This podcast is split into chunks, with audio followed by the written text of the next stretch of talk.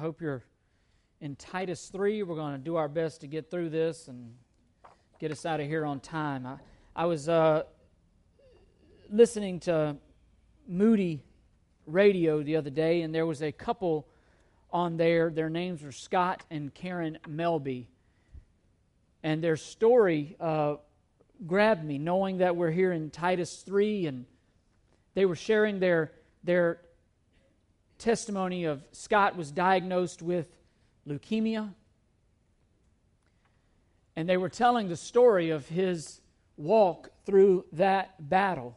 And uh, I thought, man, that is a, just listening to it is a clear picture of the gospel. And, and I want to I wanna use that illustration from that story and to kind of open up this passage and help us to see it on the front end. We're going to look at the Word of God and kind of dissect it and then we'll bring it home to close on, on the back end. But the husband, his name was Scott, he was diagnosed uh, with, with leukemia. And if you know anything about leukemia, in order to cure that, in order to cure the kind of leukemia that he had, he needed a blood transfusion. He needed a, a bone marrow uh, transplant in, in order to, to cure that. And obviously, the first uh, uh, people that they test when they're looking for that are our siblings or children and things like that. And his sister, they tested his siblings, and, and his sister was a perfect 10 match. There are some markers that enable, that tell the doctors whether this person's bone marrow would be likely to, to be received well by the person with leukemia. And, and his sister uh, was a perfect 10 and, and they told the story of prior to the transplant, they, they, they treated him with, with chemotherapy and that, and they basically destroyed his system. They took him as close to the brink of death as they could possibly take him. The, the wife was telling the story of how she remembered watching her husband sign a form that says, Look, if this doesn't work, you will die.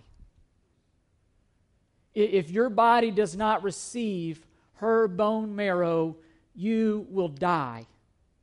Now, now you're probably, he, he knew he was going to die one way or the other. It was just doing this. If it didn't work, it would be much quicker. And, and, he, and he, she told of him, him signing that piece of paper saying, Look, his system was contaminated. And they used that chemo to destroy his immune system, to destroy his cells. And they took him as close to the brink of death and they gave him his sister's bone marrow. And many weeks went by, and the wife was telling of how she kept asking the doctors, How will we know if it worked? How will we know if it worked? She said, hey, The doctor told of a test. It was called a chimerism test. And he said, We're going we're going to test his blood. And that chimerism test is going to tell us if how well his body has received the transplant. And they're looking for 100% engraftment. And here's the cool thing here's what struck me. The doctors said when we run that test, we're going to run that test on your husband Scott, but you know what we want to see? We want to see your his sister's blood in him. We don't want to see any trace of Scott's blood when we run this test, what we're looking for, how we'll know if it worked, is when we run this test on Scott, we're going to see, I think her name was Dawn, we're going to see Dawn's blood. They said they ran the test, and by the grace of God, the test came back 100% engraftment. Here's the cool thing if you were to test Scott's DNA, if you were to test his blood for DNA after that engraftment, you know what it would have come back? It would have came back and said he's Dawn. But he's really Scott. Now, if you took a swab from his cheek and tested that DNA, they said it would show that he was Scott. But if you tested his blood, he was Dawn. Dawn's blood, her healthy, clean blood, lived in Scott, and it gave him life. It gave him life. She told of the story how shortly after the procedure they were standing in the, the kitchen the family was all there and as it was, the family left, and it was just Scott, his wife Karen, and his sister Dawn in the kitchen. He said he grabbed her hand and he said, Thank you. You saved my life. You saved my life. He was given life through somebody else's donated bone marrow, a transplant, a transfusion. What, what do you suppose a reasonable expectation for his life would be from this point forward? What do you suppose a reasonable response would have been from Scott to his sister Dawn for going through that on his behalf? Gratitude? Gratefulness? A purpose filled life? A very focused life? He was dead. He was dead, and he was given life. That, that's salvation. That is a vis- physical, visible picture of what Paul is teaching us, and he was teaching Titus and the church at Crete in that day. That's salvation.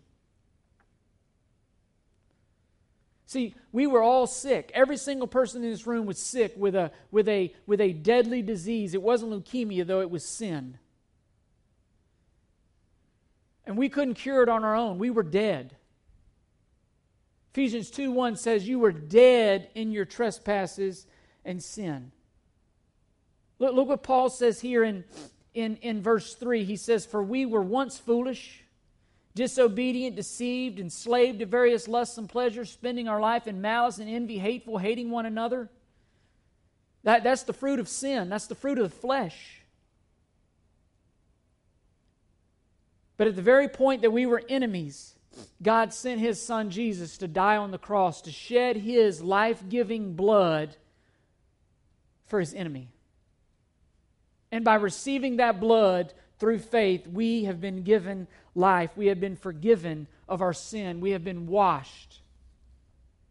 As a believer, what you see is Chris, but living inside of me is God Himself and the person of the Holy Spirit. My DNA may say Chris, but it also says Christian. It says God. He lives inside of me. I'm His. That stuff can't characterize me anymore. I, I have new DNA. I've been born again. I'm to reflect the characteristics of my Heavenly Father. That, that's what Paul is saying here in, in Titus. The natural reaction when God sees Chris, he no longer sees sinful Chris, he sees redeemed Chris. When God tests my blood, he doesn't see Chris's blood that is riddled with sin. He sees Chris's blood that has been infused and transplanted with the blood of his son, who, by the way, was a perfect match, not only for Chris Bastion, but a perfect match for the whole world. The only match. The only match. See, Dawn gave up hers for her brother. God gave up his not only for his children in some sense, but he gave up his son for his enemies. Romans 5 8 says, While we were yet enemies, God died for us. Died for us. The natural reaction, just like we would say to Scott, the natural reaction is thank you. The natural reaction is a life that's, that's, that's lived to the fullest in the joy of what he's been giving. That's the good deeds that Paul is talking about here. I mean, think about this. How crazy would it be if Scott claimed any responsibility for what was done for him? How crazy would that be if Scott walked around boasting in any way for his new life. All the praise, all the thank you, all the gratefulness goes to who? The sister. The sister. Sure, he agreed to do it and he did things, but it would be foolish for him to walk around boasting for any part in what was done. It's the same for us. Foolish to go around boasting for anything to do for salvation. God did that. You see it in verse 4. But when the kindness of God our Savior appeared, we didn't get to God, God came to us. And, and, and He didn't come to a friendly people, He came into an enemy territory. He sent his son into the world that was full of sinners, haters of God. And, and that's, that's what I want you to see in these first few verses before we dig in to the latter the results of sin. The results of sin are condemnation. He, he gives all that. He says, remind them. See, the result of sin is that we tend to forget. E- even the Lord's Supper, he says, do this in remembrance of me. Why? In our sinfulness, we forget. In our sinfulness, we wander. He says, remind them to be subject rulers, to authorities, to be obedient to every good deed. Here he says to be ma- malign no one, to be peaceable, gentle, showing consideration for all men. Hey, remind them of the blood that flows through their, their veins. Remind them that they've been washed. Remind them of the character of their Father. He says, they no longer live in sin. They live in the blood of Jesus Christ, he says. And, and, Paul, just like any good teacher will do, he gives the bad news first and he shows the results of sin. And we need to know the results of sin. Sin produces death. Please hear that. Romans 6:23. The wages of sin is death. The reason why you and I die, the reason why our loved ones die, it's not because of old age, it's not because it's because of death. It's because of sin. It's because God decreed that the punishment in his grace the punishment for sin was death. Death. You see that all the way back in Genesis 3. Death. Adam and Eve sinned, God slain an animal and covered them with that animal. A picture. Abraham took Isaac up on that mountain to sacrifice. There was a ram in the thicket. Guess what?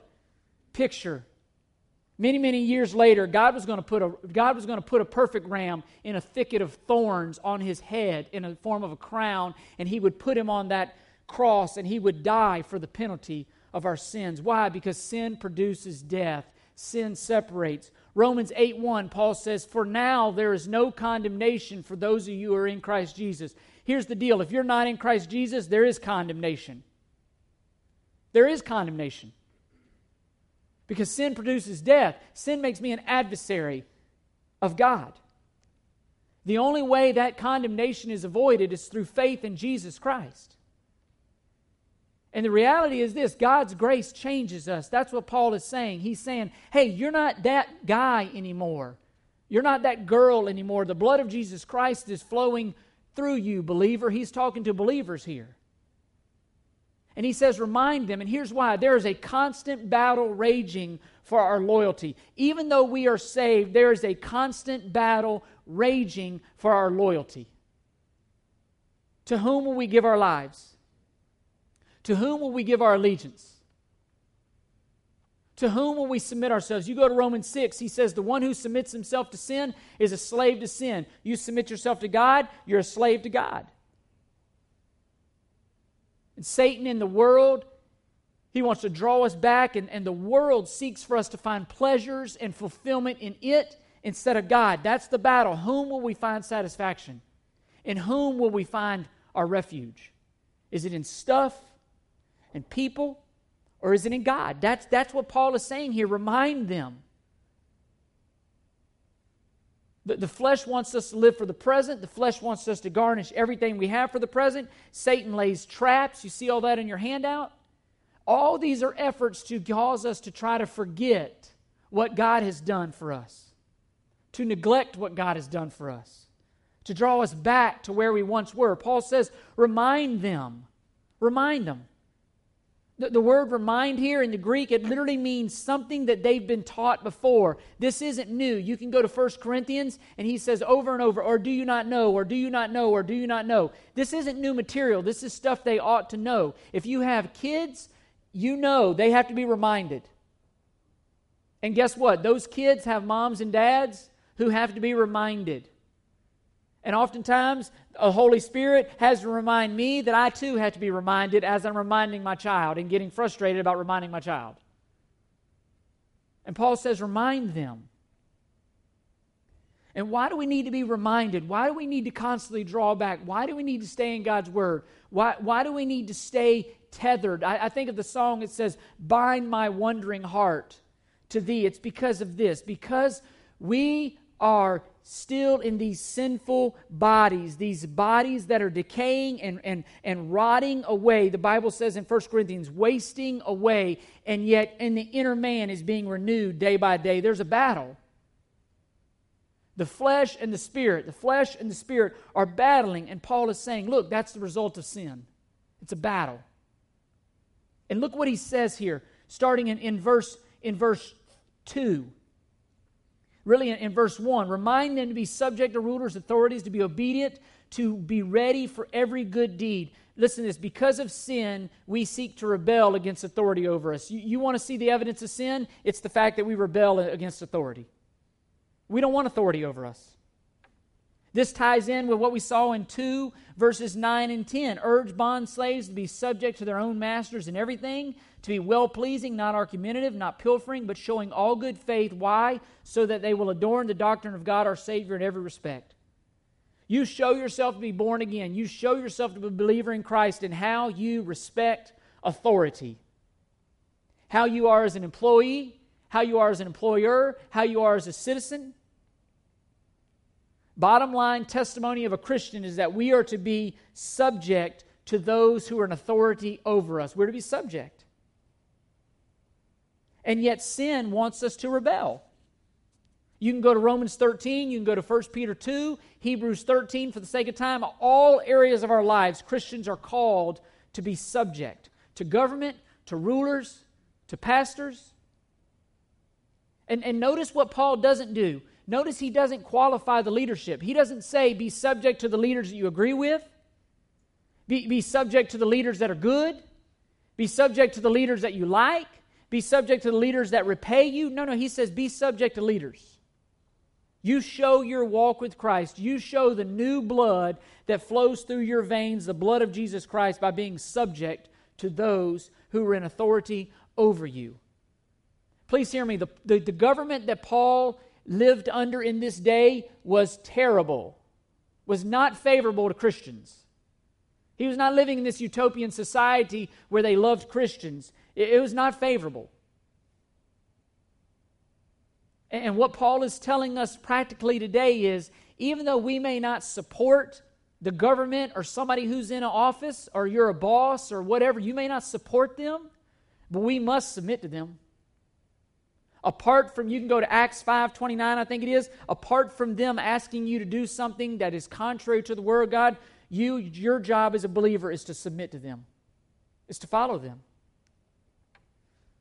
The only time believers are to disobey authority is when they're called to do something that is contrary to the bible by that authority over them and what this world needs more than anything, what this, we're, we don't need the government to rescue us. We don't need any of this stuff. We need believers to live out and share the gospel through how they submit to authority.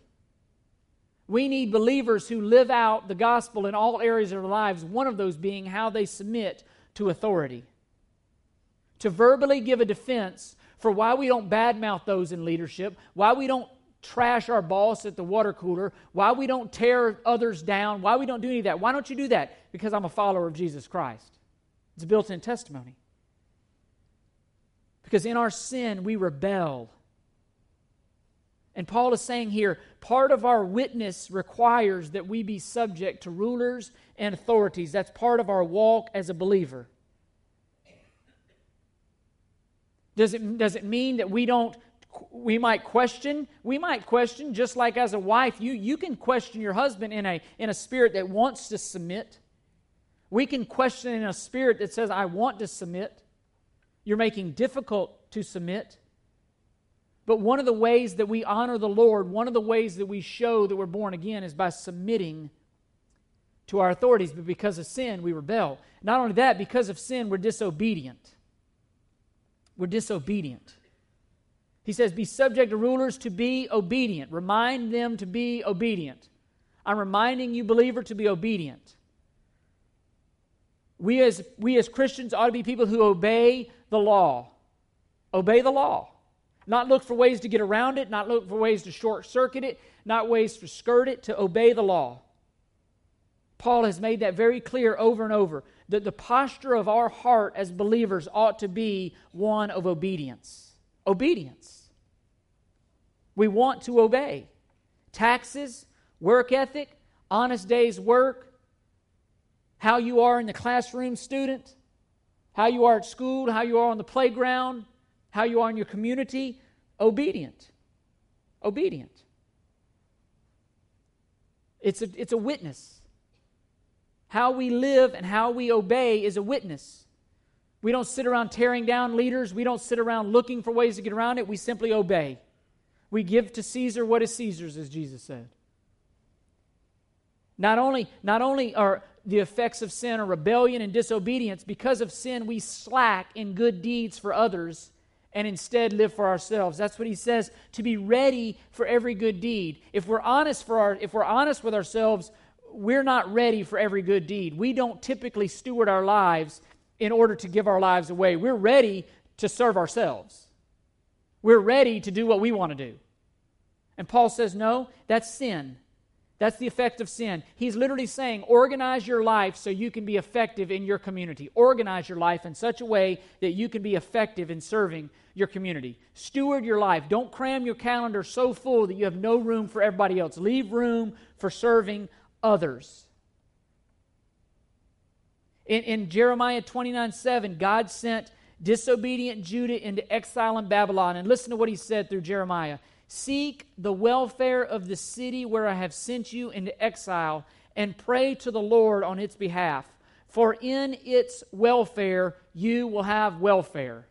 You know what he says? You're in exile in Babylon. You seek the good of Babylon. Why? Because that'll be good for you. You, you affect that sinful culture where I've placed you, even in, even in disobedience, even in, even in exile. He's saying, Christian, I have you where I have you to be good for that community. Get involved in your community, he's saying. Organize your life where you can get involved with your community. It's not go to work, come home, open the garage door, shut the garage door, and have no contact with the outside world. That's not Christianity. He, he says for us today, it would be get out of your house, get involved in your neighborhoods, get involved in your communities, get involved in some groups. Maybe it's a PTA, maybe it's volunteering at your kid's school, maybe it's volunteering. We have opportunities at Odessa. He's saying get involved. Get involved. Look with me at Galatians 6:10 real quick.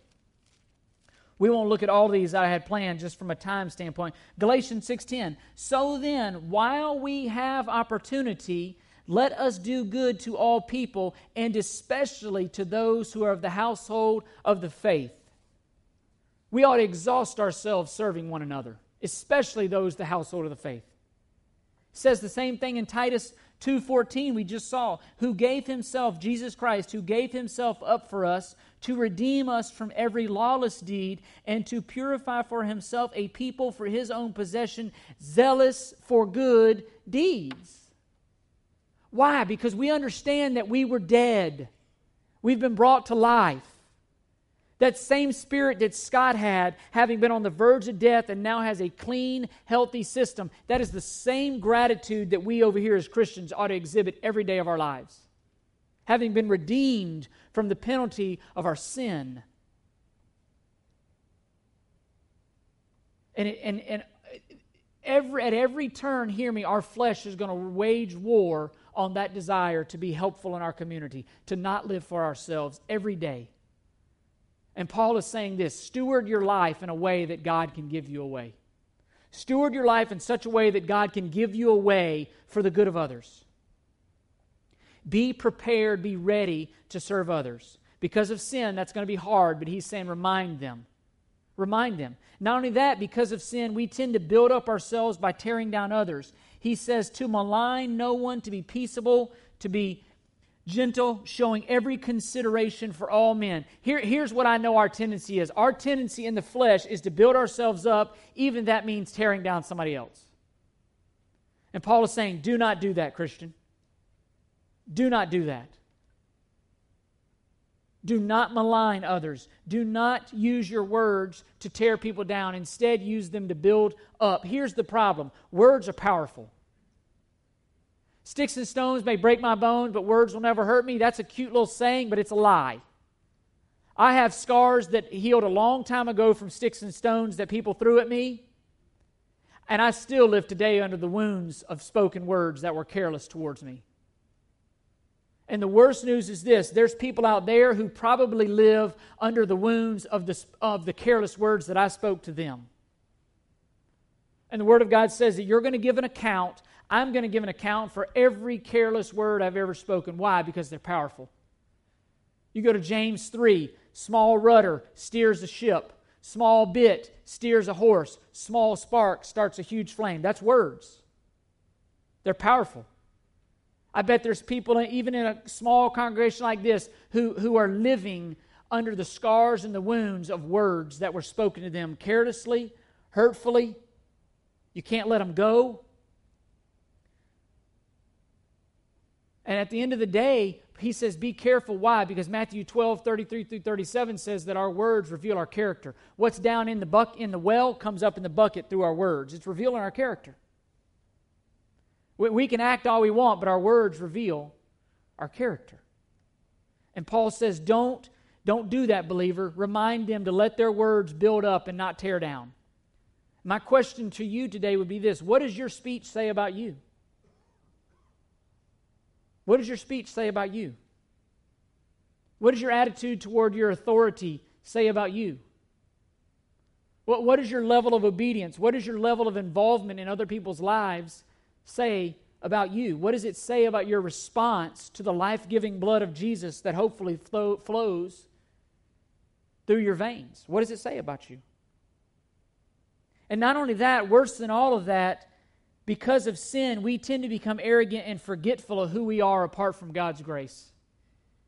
He says, Remind them, verse 3, remind them, for we once were foolish ourselves, disobedient, deceived, enslaved. Hey, you know what? The world that we talk bad about out there sometimes, we were once one of them. The only difference is by God's grace, we were pulled out. It's by God's grace. And we're real quick to forget. We're real quick to become arrogant and to think we did something to warrant God choosing us, that we did something to warrant being saved, and they didn't. No, it's God's grace. And, and that's as foolish as Scott, who I told about in the original, walking around with his chest buffed out like he did something to not have leukemia anymore. No, the praise goes to his sister. The, the praise of our life, the praise of salvation goes to God. He alone is worthy. That's why Paul says over and over in 1 Corinthians, he says there's no room for boasting. He says the one who one waters, one one plants, but you know what? God causes the growth. Then he goes on to say, in case you didn't get the point, no, none of y'all, y'all are anything. It's all God. All God. And, and he's saying, remember who you were without Christ because that will compel you to live for Christ. That will compel you to live in Christ. And he's destroying self righteousness, he's destroying arrogance. He, he's tearing them down and saying, Look, you are who you are by the grace of God. What we are is of grace. We are stewards of grace, believers. We are stewards of grace. Of grace. No, no merit on our own. All credit goes to God. And, and the idea of remembrance was, was riddled throughout the Old Testament. Much of what they did in the Old Testament was done in remembrance of what God had done. You go all the way back to the Passover. They celebrated the Passover every year. Why? To remember why they weren't in Egypt any longer, to remember how they escaped from Israel bondage. The Lord's Supper is to be done in remembrance that we were saved because Jesus died. And our salvation, Paul is saying, it not only saved us from the penalty of sin, but it saved us from having to live in the power of sin. We've been freed. We don't have to submit ourselves to sin anymore. Greater is in us, John 16, than is in the world. We don't have to submit anymore. And, and what Paul is saying here, and, and why I shared that story at the beginning, is because the gospel changes everything about our lives. That gentleman's transfusion changed everything about his life. He was dead, and now he's alive. I was dead, and now I'm alive. Look at 1 Corinthians 6. We just studied 1 Corinthians 6. In the theme of remembering, I'm going to help us remember what 1 Corinthians 6 9 through 11 says. He says, Or do you not know, 1 Corinthians 6, 9 through 11, or do you not know that the unrighteous will not inherit the kingdom of God? Do not be deceived. Neither fornicators, nor idolaters, nor adulterers, nor effeminate, nor homosexuals, nor thieves, nor covetous, nor drunkards, nor revilers, nor swindlers will inherit the kingdom of God. Look at verse 11. This is the key. Such were some of you. Paul's reminding them. Such were some of you. But what? You were washed, you were sanctified, you were justified in the name of the Lord Jesus Christ and in the Spirit of our God. He says, Don't become arrogant that's, that's sin. You were that way. That's past tense. He's saying those things no longer mark our lives, believers. God's grace marks our lives. We've been washed, we've been cleansed.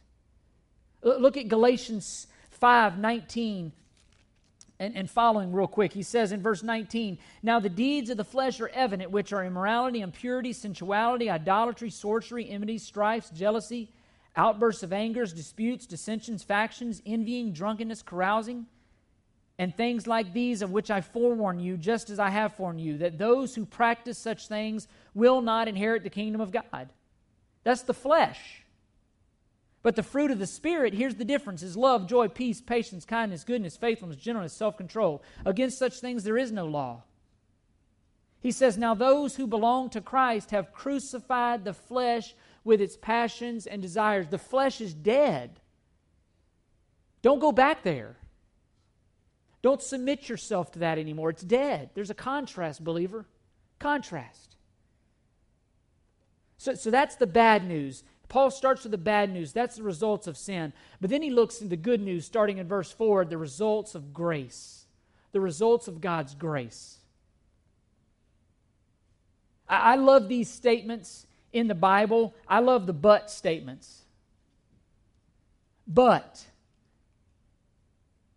when the kindness of God, our Savior, and His love for mankind appeared, He saved us not on the basis of deeds which we have done in righteousness, but according to His mercy, by the washing of regeneration and renewing of the Holy Spirit, whom He poured out on us richly. He wasn't stingy with it, through Jesus Christ our Savior so that being justified by his grace, we would be made heirs according to the hope of eternal life. This is a trustworthy statement, and concerning these things, I want you to speak confidently, so that those who have believed in God will be careful to engage in good deeds. These are good and profitable for men.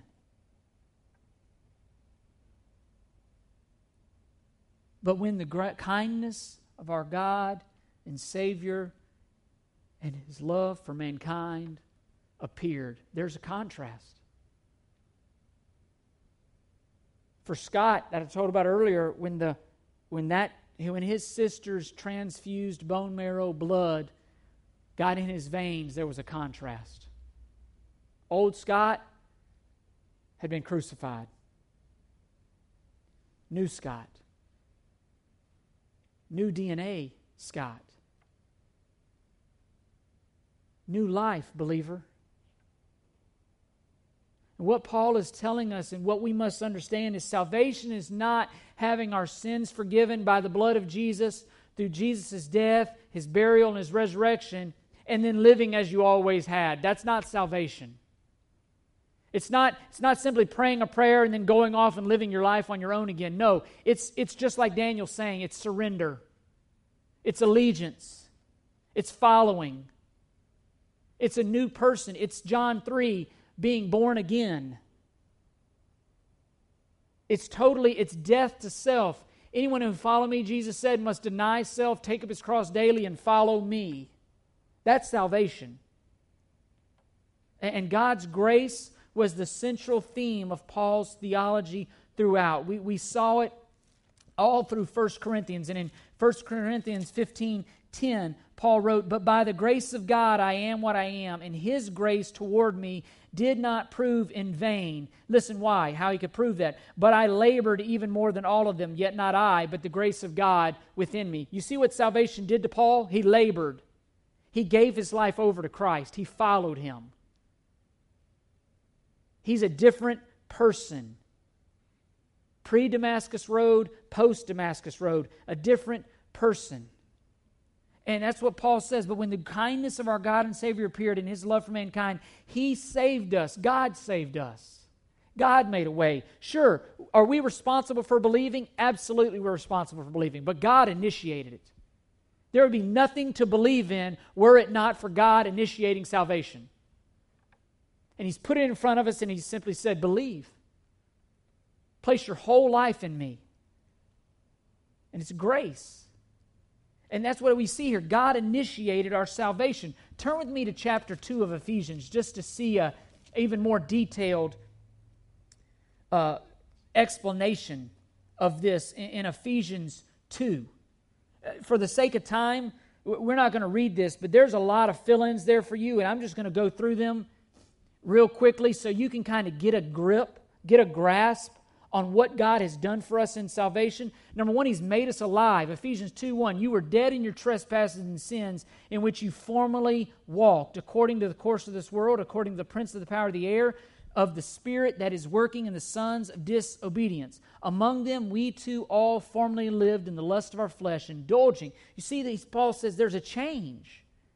God made us alive. He saved us by grace. Ephesians 2 8 9. For it is by grace you have been saved through faith not of yourselves. It's the gift of God.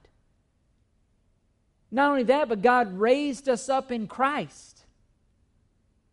He says, We are His workmanship, created in Christ for good works, which God prepared beforehand so that we would walk in them.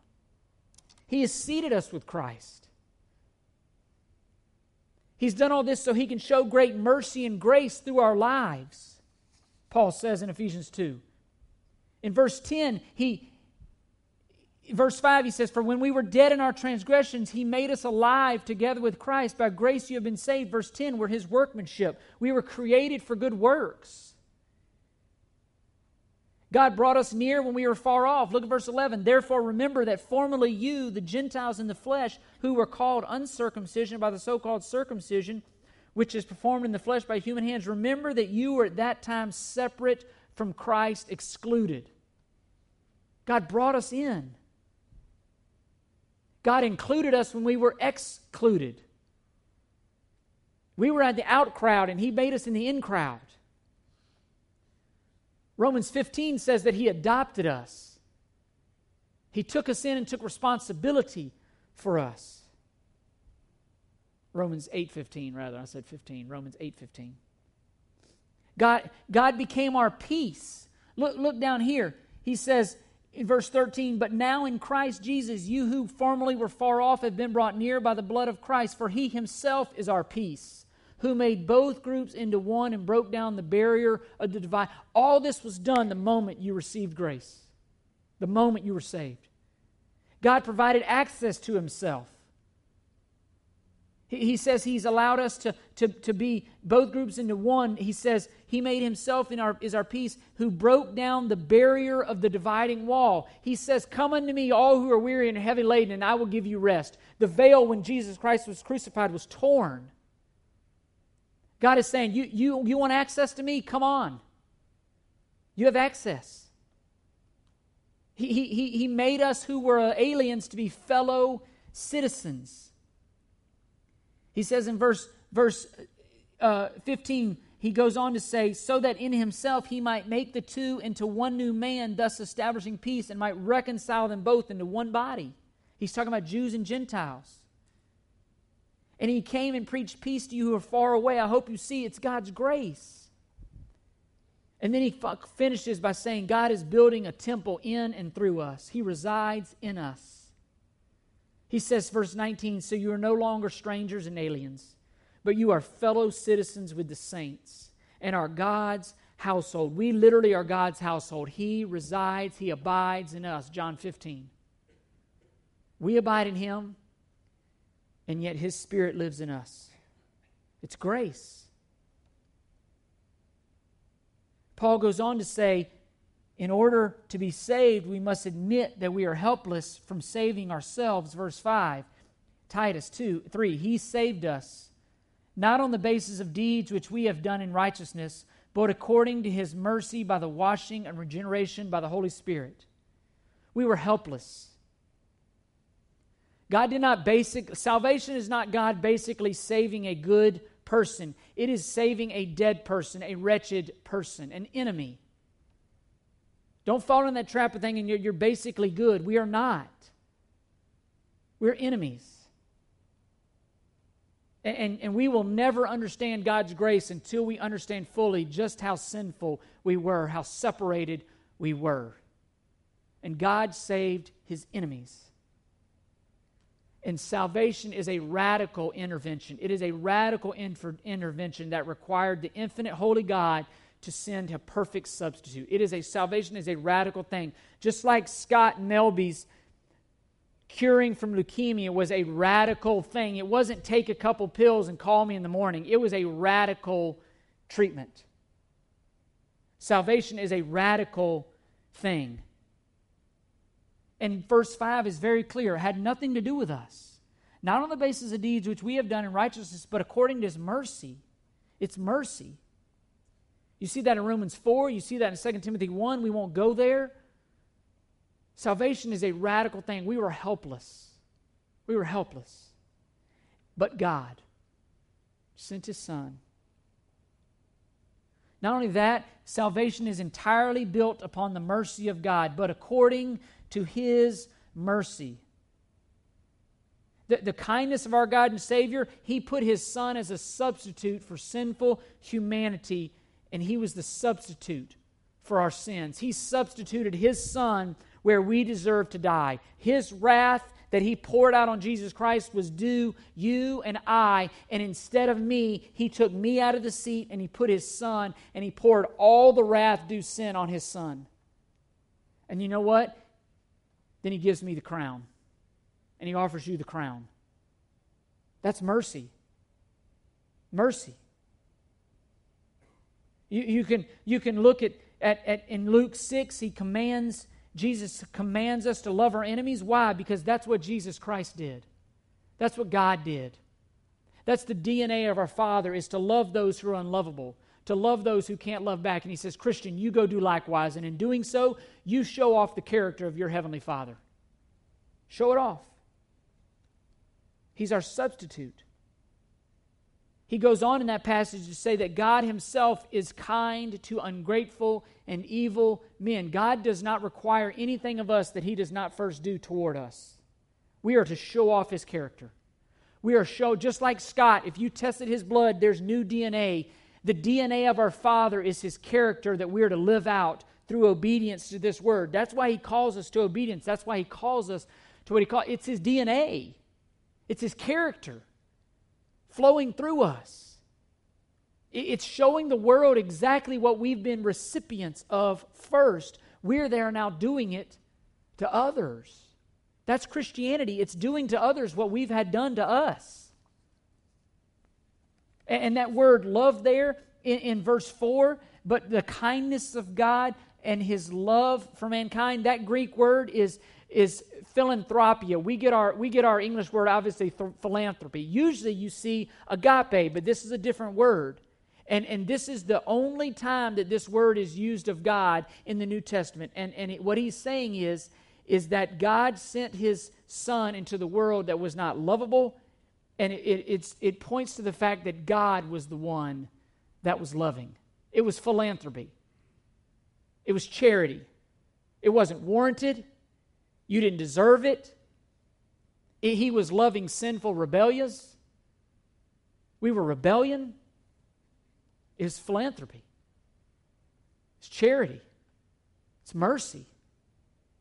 God saw us helpless in our, in our sinful state, and He sent His Son. And He goes all the way back to Genesis 3. This was His plan willingness to sacrifice His Son on our behalf if we sinned. Paul goes on to say that how is it accomplished? Salvation is accomplished through the washing of regeneration, he says, whom he poured out on us. He says, by the washing of regeneration in verse 4. Regeneration is, is referring to the new birth, new birth. It's being born again. It's, it's, it's Nicodemus in John 3. It's being born again. You think about being born again, new DNA, new character. We represent the character of our Heavenly Father. That's Christianity. James 1:18 says in the exercise of his will he brought us forth by the word of truth. God did this. It's God's doing. Regeneration also refers to the removal of filth. Removal of filth. Our sin, we were filthy. Filthy. Look at Ezekiel. I will show us this one eh, just to see this. Ezekiel 36, 25 through 27. Look at this. Then I will sprinkle clean water on you, and you will be clean. I will cleanse you from all your filthiness and from all your idols. Moreover, I will give you a new heart and put a new spirit within you, and I will remove the heart of stone from your flesh, and I will give you a heart of flesh. I will put my spirit within you and cause you to walk in my statutes, and you will be careful to observe my ordinances. That is exactly fulfilled in what Paul is saying here now. We've been washed. As Christians, we have the Holy Spirit living in us. He's causing us to walk in his ways. He's causing us to have these good deeds. God said long ago what he was going to do, and he did it in Jesus Christ. Not only, not only were we washed, but we were renewed by the Holy Spirit. We were renewed by the Holy Spirit. In a real sense, we had expired. We were dead. We were renewed. New man. You see it in Ephesians 4, Colossians 3, that we are new creatures. And He creates the new nature by the power of the Spirit, but we must walk in the Spirit, and that's where the Word of God comes in. We, we walk, we present ourselves to God, we follow His ways, we get filled up with the Word, and therefore we live out the Word, His character. He guides, He directs, He comforts, all the Holy Spirit. He has literally put Himself in us that we would walk in His ways, as we saw in Ezekiel. The question is do we experience this? Do we avail ourselves to what God has done? Do we stay in His Word? Do we study His Word? Do we read His Word? Do we, do we pray that God would let us live out His Word? Do we look for opportunities to live out His Word? The problem is not with God, the problem is our response to God. It's how we respond to His grace. It's not with grace, it's with our response to grace. Do, do, do you focus too much on the things of the world? Do you focus too much on self? Do you know much of this word? All those are questions that affect the control of the Spirit in our lives, how much the Spirit controls us. Paul goes on to say salvation is accomplished not only through washing and renewing, but through being justified.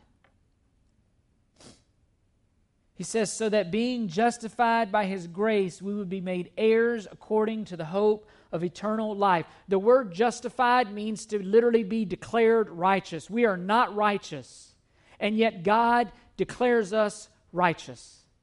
It is a very much a legal term. God looks upon us and he sees guilt, except for the fact that that guilty verdict was paid, the penalty of that guilty verdict was paid by his son. God can justifiably and, and, and, and rightly justify us. Why? Because the penalty for our sin was not just washed away, it wasn't just simply set aside, it was paid by His Son. And God can now look at us and say, You're redeemed, you're justified, you're free. The penalty of our sin was paid for by Christ.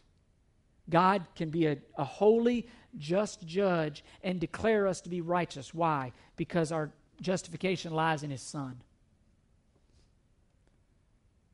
Just like that chimerism test, when they looked at Scott, they don't see Scott anymore. They see Don's blood. When God looks at a believer, he doesn't see Chris Basham anymore. He sees his son's blood. And he's satisfied with that. And his son was a perfect 10. Justification, I said, is a legal term. It literally means legally acquitted. You've legally been acquitted.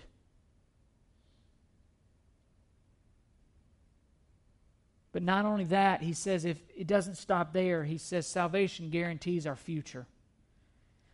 He says that we would be made heirs according to the hope of eternal life. What this means is that everything that is Christ is ours. We're heirs. The Bible says we're co heirs. And hear me, there is more to salvation and its blessings than what this life has to offer. The blessings of salvation go way beyond what you experience here. It's the promise that, in spite of what you experience here, you're God's. He has you, He loves you. The word hope there, it literally means the best is yet to come. That's hope. It's laid up in heaven, it's in God's hands. There's no uncertainty about it. It's absolutely certain. You can go to Hebrews 11:1. 1. There is certainty with our hope. And the result of all of this, the result of having an unquenching hope, an immovable hope, of having the inheritance that won't fade, of having been washed, regenerated, having the grace of God poured out on us, the result of that, Paul says in verse 8, this is a trustworthy statement, and concerning these things, I want you to speak confidently, so that those who have believed God will be careful to engage in good deeds. These are good and profitable for men. God's grace is what propels us into good works. It's having a second lease on life, it's having been brought back from the dead. It propels us to good works. Our lives, our works are to be an overflow of God's grace in us. It's literally God's grace pouring out of us. Rich passage here. There's a lot there. We could have we could have parked days on any one of these verses. The application, Paul says, is this be confident. Believer, you can have the utmost confidence in what Christ has done. You can live in the face of opposition with the utmost confidence.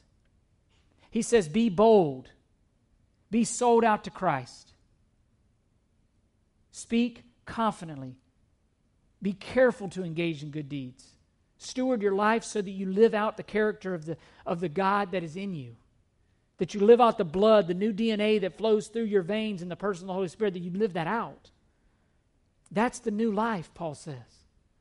That's God's grace. Death replaced by life, sin replaced by righteousness, lostness replaced by hope,